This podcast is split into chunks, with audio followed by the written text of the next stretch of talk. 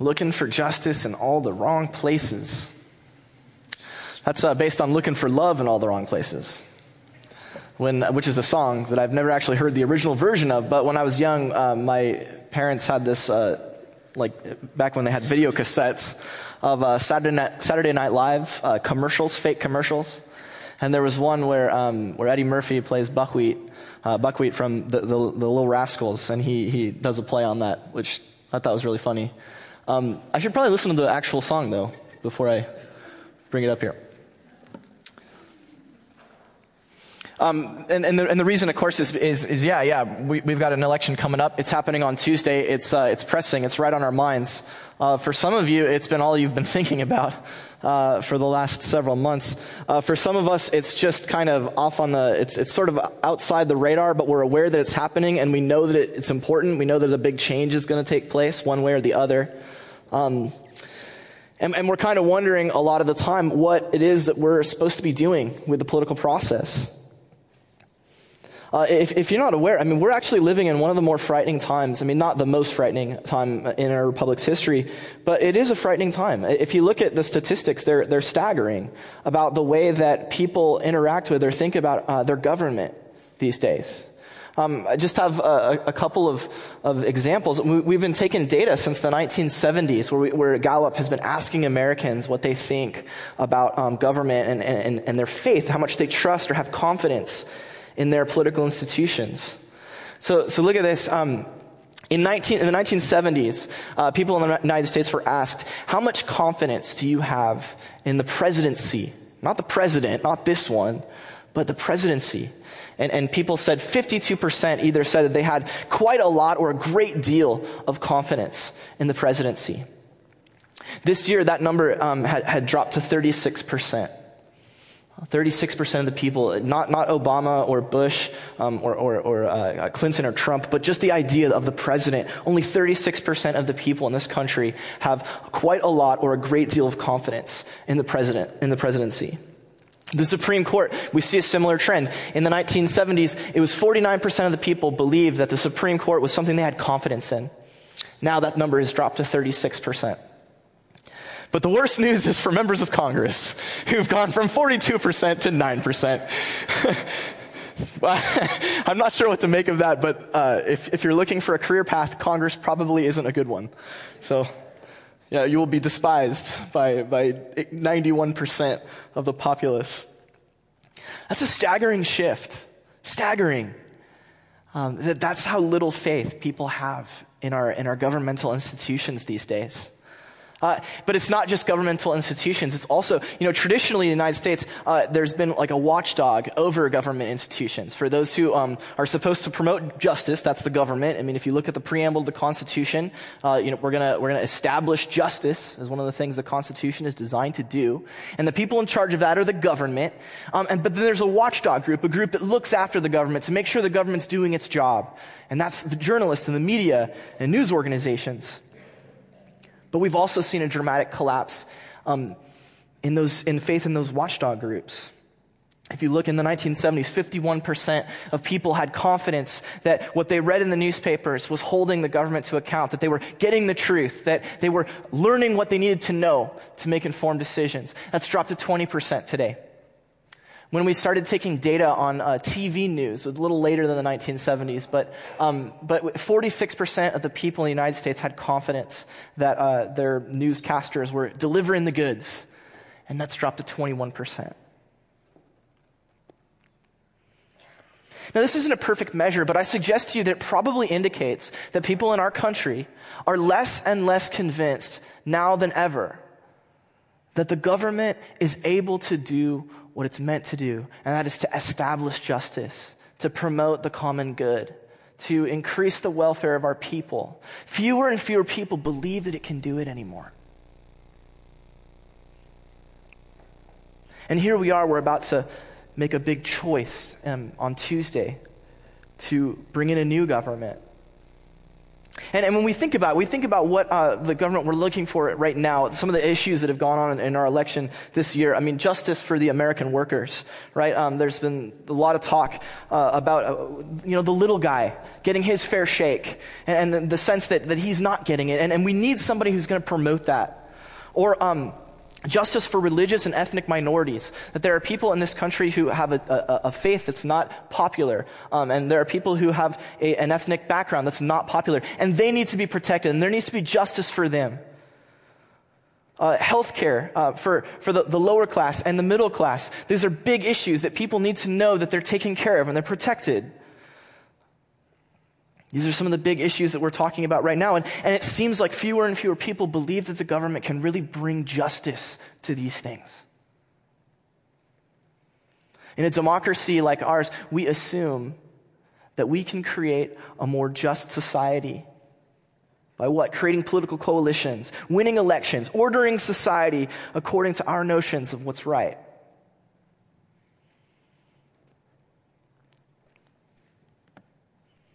Is this where God asks us to look for justice? Is this really the way that God says that Christians and people are to seek justice? Maybe it is, maybe it is. But what if it's not? What if, what if the way that we're supposed to promote and seek justice, what if God's way is a little bit different? What if it could maybe incorporate the, the American way, if you will, but maybe it's different. Maybe he has a different paradigm for how Christians are to achieve justice in the world. Um, in this text, Paul is actually going to be dealing with an issue of justice in the ancient world.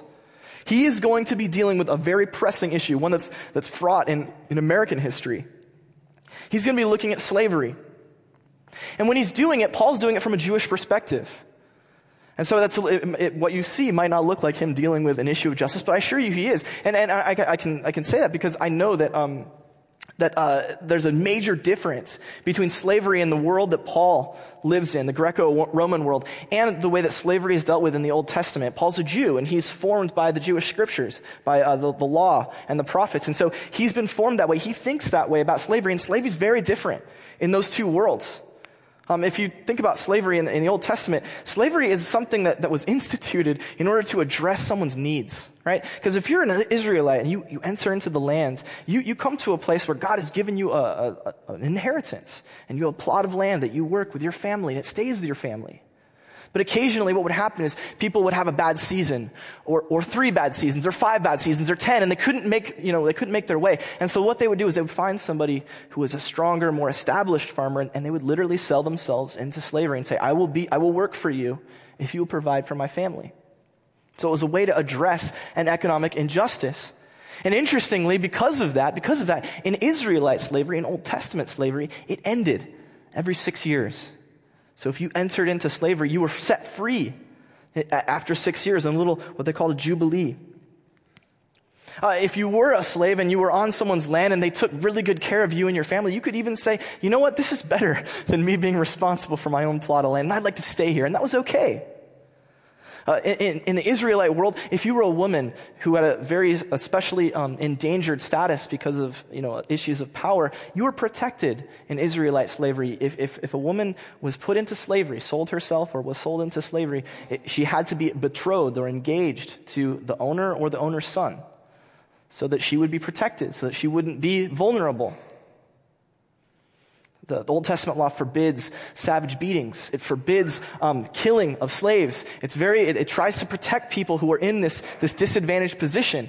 Well, that's not the case in the Greco-Roman world. In the world that Paul's living in, in the world of, of Ephesus where we're going to be, that's not the way things were. Now, there were some situations that were good like that, but there were a lot that weren't. For example, unlike Israelite slavery where six years and, and out, you're done, slavery in the Greco-Roman world was for life. And it was for your kids too. In the Greco Roman world, um, masters could kill a slave with no legal um, repercussions. That, that changed later on in the empire, but at the time of Paul's writing, that was the case. Uh, if females were put into, into slavery, in fact, most of the prostitutes in the ancient world were female slaves. There was no protection for them. There was no, no way to, to keep them safe in the ancient world. Slavery in uh, the Greco-Roman world, unlike um, the world of, of the Old Testament, encompassed a third of the people in the world. So in, in Paul's world, literally 33% of the people you met were slaves or enslaved for life. Some slaves were treated really well, some were treated more or less like animals. And so if you're Paul, and that's the world you see. And you've been formed by the Jewish scriptures. You've been formed by the laws in Exodus 21 and 22. You've been formed by the laws in Deuteronomy 17. You've been formed by some of the laws in Leviticus. That's how you think about slavery. I, I submit to you that Greco-Roman slavery, and this is in your note sheets, was deeply offensive to those formed by the theological vision of the Old Testament. It was deeply offensive. It was not something Paul was comfortable with. In all likelihood, he deplored it. So here's this issue of justice justice for slaves and free, masters and slaves. How does Paul deal with it? It might surprise us, but let's look at the text together. Slaves, obey your human masters with fear and trembling, with sincere devotion to Christ. Don't work to make yourself look good and try to flatter people, but act like slaves of Christ, of Jesus, carrying out God's will from the heart. Serve your masters enthusiastically as though you were serving the master and not human beings. You know that the master will reward every person who does what is right, whether that person is slave or free. And you masters, treat your slaves in exactly the same way. Stop threatening them because you know that both you and your slaves have the one true master in heaven. He doesn't distinguish between people on the basis of their status. Now, if you're like me, you, you hear that and, and, and you're not immediately thinking, oh, Paul's, Paul's setting slaves free. He's fixing the problem. Emancipation Proclamation. Paul Abraham Lincoln. No. Instead, if it sounds like anything, it sounds like he's perpetuating something that we see as deeply, deeply problematic. And I, I submit to you, he did too. So, what's really going on? How is Paul dealing with justice? How is he actually making a movement towards justice in the midst of a culture that is really, really problematic for him? What is he doing? Well, the first thing he does, and let's be honest about it, let's just lay it out. Paul commands, this is in your note sheets, Paul commands slaves and workers to act like the boss is the boss. Paul commands slaves and workers to act like the boss is the boss. That's really hard. For those of you who have jobs, you know this is no fun. This, this, is for those of you who have one boss, you know how hard it is. I have like, like six bosses. I have the elder board, and they are stern, cruel, unyielding men. Uh, they, they're constantly twisting my arm, beating me down. And it's, it's so, di- I'm just joking. They're incredible. They're, we have such loving people here. But, but I can imagine for those of you who don't have our elder board in oversight over you, I imagine what it must be like when you're encaged and your boss is putting his thumb on you. And he's, he's breaking you down. And you're wondering, how am I supposed to live? And Paul says, oh, no worries. Just pretend like he's Jesus. That's what you do. And he really does. I mean, just look at, look at the text here.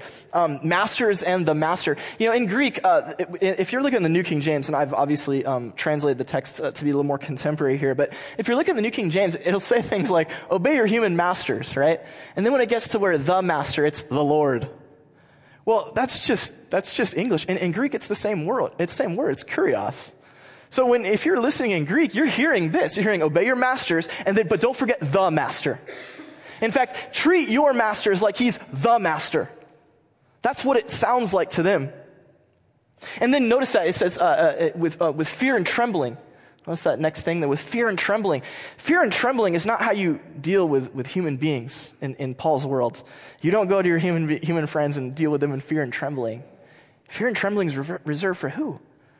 For God. And yet Paul's saying when you're, when you're dealing with your human master, you, you act like he's God to you. You, you approach him in the same way that you would approach the Lord. And when you're doing it, don't, don't do it to make yourself look good and to flatter people, right? Uh, in the, the, the, Greek, there is some interesting words like eye service, um, man pleasing. You know, that, that's, that's, how, that's how we operate when we're, you know, normally in, in, in the office, right? When, when you're in the office and you're trying to, to do stuff, you're not actually doing it because you want to do a great job. You're, you're doing it because you want other people to see that you're doing a great job. Because you know that if they see you doing a great job, you're gonna get, you're gonna go right up the, the promotion ladder. That's the way it works, right? You wanna be, you know, known as a great worker, as somebody who's competent. As, don't, don't do that. No, no, no. Just, who cares about promotions? Who cares about more money? Who cares about any of that stuff, right? Which is, of course, how we act when we're actually doing something for the Lord, right? The Lord says, don't, don't expect anything in the world, do it for me, which is no fun. But it's what he asks us to do. And so Paul says, when you're, when you're at your job, you know, act like this. And when I say job, I mean, in the Greco Roman world, slavery wasn't just miners and galley slaves. Uh, in the Greco Roman world, you could be a slave. Most doctors were slaves, uh, most teachers were slaves, um, most. Um, most uh, childcare workers were slaves. Most accountants were slaves. If you're hearing middle class jobs, if you're hearing my job, your job was a slave job in the ancient world. It's not as though he's just talking about people who are down in the bowels of the, you know, mucking bilge or whatever it is that sailors do. Uh, it's not that. It's, it's, it's everything. It crosses the socioeconomic spectrum. And so these people who have jobs just like ours, who have bosses just like ours, are being told, don't treat him like the man. Treat him like the man.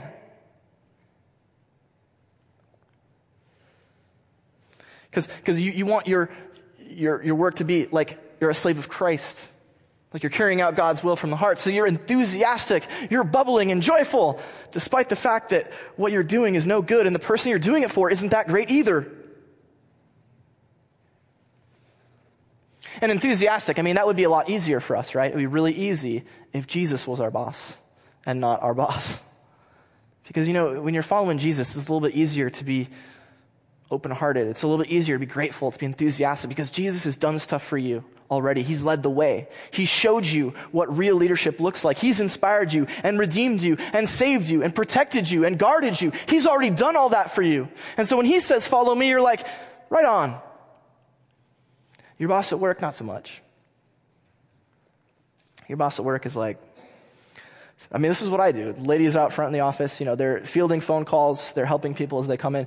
What I do is I, I sit in my chair, um, click on the internet, you know, check on some news sites, put my feet up. I like to take a little nap in there. And then I, if I hear the phone call, I come out, I run, I yell at them, I just terrorize them little bit like, get this done. We have stuff that needs to be taken care of. And they cry and they weep and I'm like, good. And then I run back in, take another nap. I mean, just, a, just a usual day at the office, right? But maybe it sounds a little bit like some of your days at the office. And you wish, you wish that your boss wasn't the boss, but was the boss.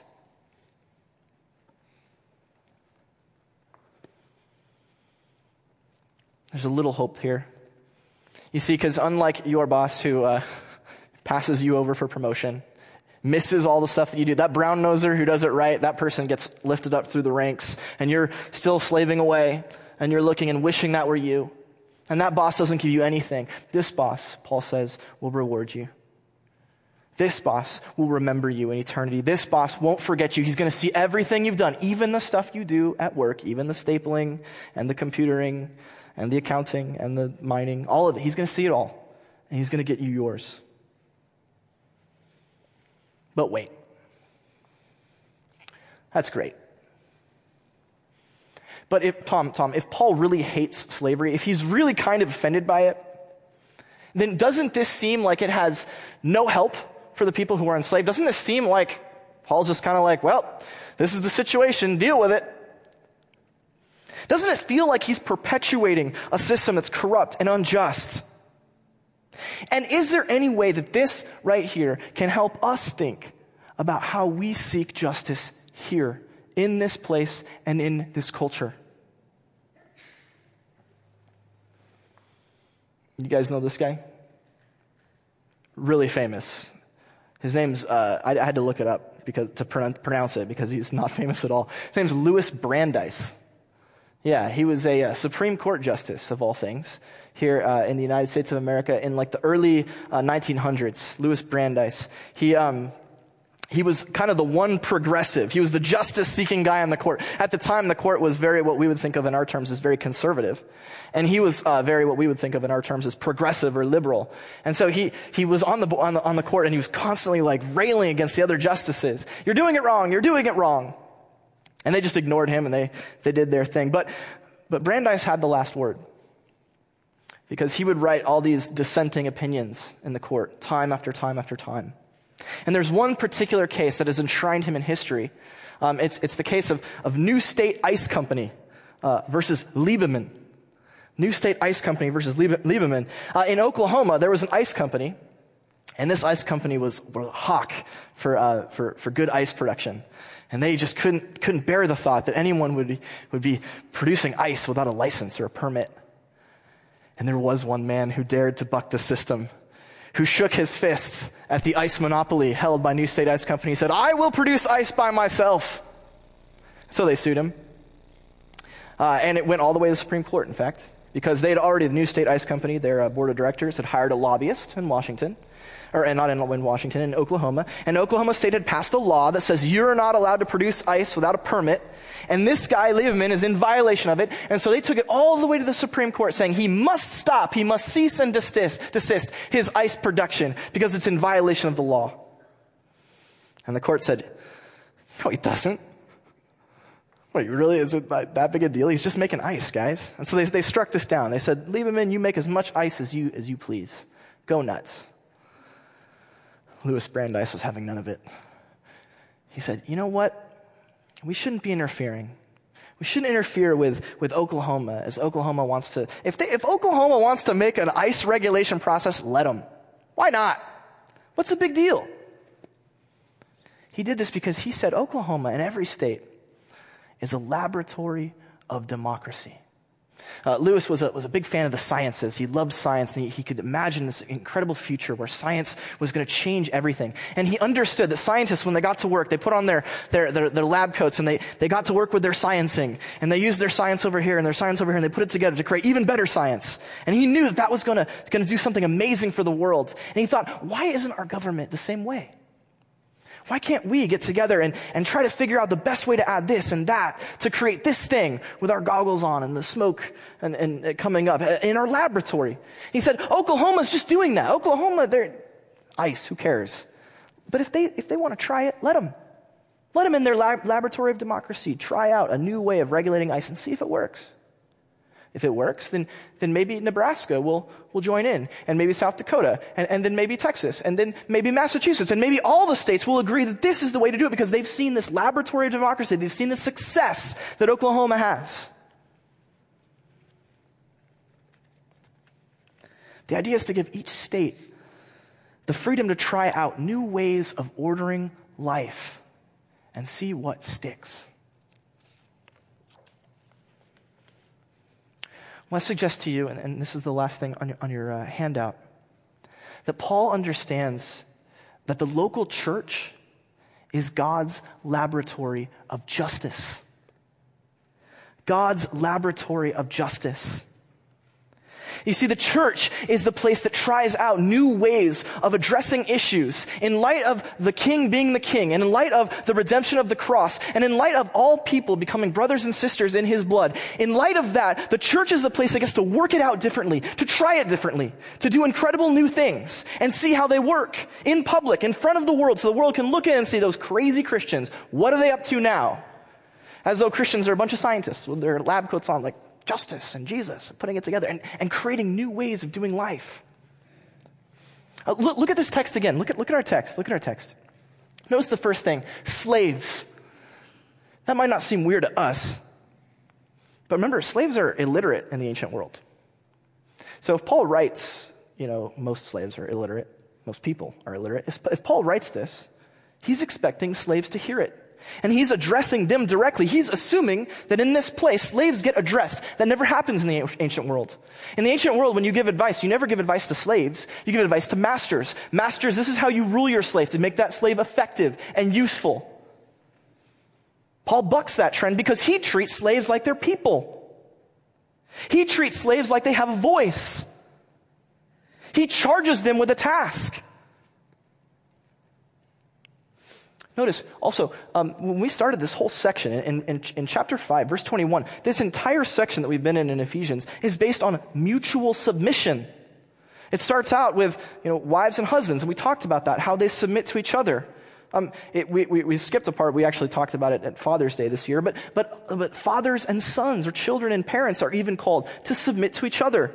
And now Paul takes this same thing and he says, slaves and masters, submit to each other. If that doesn't sound weird to you, then you have a very strange notion of what slavery looks like. Notice their um, uh, masters uh, treat them the same way. You know, uh, treat them the same way. Uh, the, the, the, masters are, called to, to, to do the, exactly what the slaves have done back to them. It, it's the golden rule, as it were. Can you imagine a master, someone treating their property as though um, they're to love and, and protect it and, and, and, and, do, do good for it. I mean, this, this assumes, it assumes from the outset that slaves and masters in one place are already equal, right? Like, you know, God shows no partiality. God rewards you whether you're slave or free. Both slaves and masters, you have the same one true master in heaven. I, have just added one true, but the idea being there, there's one real Lord, and he's both of your lords. You're before him not masters and slaves, but brothers and sisters. In the church that Paul's talking to, these people who, are from radically different social classes are already living in a radically different way as brothers and sisters, as, as family. And so Paul says, you know what, in here, we're going to keep doing that. Out there, this is what you do so that people will see you. And then they're going to look in here and they're going to see a different way of doing stuff. The local church is the laboratory of justice. It's the place where we're going to try something new according to God's design, according to God's ordering, a way that, that brings people together in a, in a way that they've never been together before in the world. The world will take notice. And, and, and what's going to happen if you do this, church? Is what actually happened in the world. The story of abolition and, and civil rights in, in our country is an example of this. It's not December yet, but when we get to December, we're going to sing O Holy Night. It's my favorite hymn for Christmas. You remember that line? Chains shall he break, for the slave is our brother. Written in 1846 during the abolitionist movement. People saw Paul's ordering of the church, and they recognized that, that by coming, Christ had made all people equal, brothers and sisters in God's eyes, and they, they tried to live that out, especially in, in our country, in northern churches. And as a result, the culture looked at what the churches were doing and said, that seems good. We should get on board with that. The civil rights movement is no different. Where African American churches in the South began living differently with dignity and saying, hey, world, take notice. And interestingly, American Christians did take notice. And that's how civil, that's how civil rights happened here. Because we tried it in this place, the local church, God's laboratory of justice. Friends, I suggest that here at Coast Bible Church, we've done this. Um, I can think of so many different issues of justice that the world concern, is, concerns itself about that have been practiced here. You know, we, people right now, one of the big issues in this election is illegal immigration. So, so powerful. You know, we, have got people in our church, build a wall. We've got people in our church like, let them in. And, and, and, and you all live together in harmony, which is, which is fascinating. Maybe you just don't bring it up, which is great. Uh, don't. I know, I know. I'm going to walk out there and be like, Trump, Clinton. No, please don't. I, uh, but I, I've seen what we've done when we've had people come to our church who maybe don't have documented status and how we've treated them. And so, regardless of, of what we think um, out there, uh, we know how we treat people in here, you know? I've seen over the time that I've been here how we deal with issues of justice for things like unwanted pregnancies, unexpected children, how it is that the church, uh, this church, has, has stepped in and said, well, we're going to be surrogate parents. Whatever the culture out there says we ought to do, we're going to practice a new way of life right here in this place. And we're going to see what happens when we treat each other the way Jesus expects us to treat each other. And then the world outside was, is going to take notice. The, the, same thing with adoption. You know, uh, right now there's a fascinating political fight about what to do with adoption. Uh, one side says that we should end it entirely, uh, especially from third world countries. And there's another side that says, let's save those kids. And, and who knows where you fall on that divide. But right here, we've seen people adopt and care for the fatherless. And we've made an example of that. I, I submit that we do it in just about every aspect of our lives already. And we are called to say to the world, look at us. Look at what the laboratory looks like when we're in our, in our suits, figuring out what it looks like for, to, to be Jesus uh, in this place and to deal with the real tough issues that we have to deal with and do it in light of his lordship and what that's going to look like for people and for life. Come see. I submit to you, it's always going to be a little different than what they do out there. Raising kids. In the ancient world, uh, it was like you just actually slaves and children were about on equal status in the ancient world, which might not be a bad idea, and maybe we should bring that back. Um, just kidding, Nate. You're great. Uh, yeah. So, so, so fathers would just like beat their kids. That was like the, the way that it was done in, in the ancient world. Uh, and the Christians came along and were like, you know, we should try loving them. Fascinating what happens Interesting, the culture has seen what we've done with our children. And so the culture now uh, suggests that we should just let our kids do whatever we want, they want. Um, because, uh, and just do, be free, and, and we're just going to affirm whatever their desires are, and we're never going to put any limits because we want to love them. And right here, we, we actually are kind of in the middle. We, we have a, we're going to be firm about what's right and wrong, but yeah, we're going to love. And so we're a laboratory of child raising, done in the light of Jesus Christ for the world to see. Probably the biggest call for the church right now, if we're being honest, is to be a laboratory of justice, to show the world what it looks like, to welcome and yet not affirm our LGBTQI friends. Um, the world says we should affirm everything. Um, there's a, a, a, class of people who want to reject all, um, who don't fit a certain mold. And, and we at the church are called in this, in this moment, in this task, to say we're going to welcome we're going to love, but we're also going to um, recognize God's call on our sexual lives. It's an incredibly challenging task that the church has in this day and age. But we're God's laboratory of justice. And when we do it, the world will take notice of us. And the world will, will stop and pause and say, wait, this is mind boggling. And then the church will look at our Lord the boss and say, I wish he were my boss too. I'm not saying don't vote, by the way. Get out there on Tuesday, exercise your democratic rights by all means. But don't expect justice in the world. Instead, seek justice in the church. Let's pray.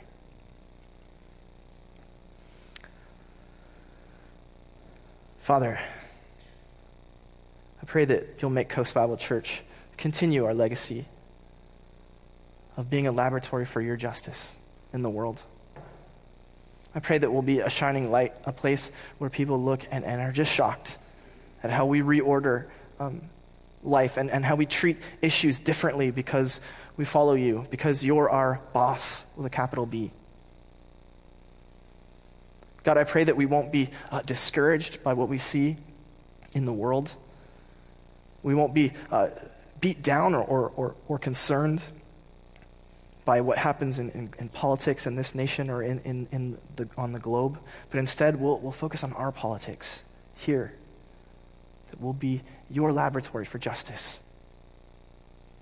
We thank you for the gift of your Son, the way he shows us how to love the way he shows us how to mutually submit, and how he shows us what justice really looks like at the cross. In his name we pray. Amen.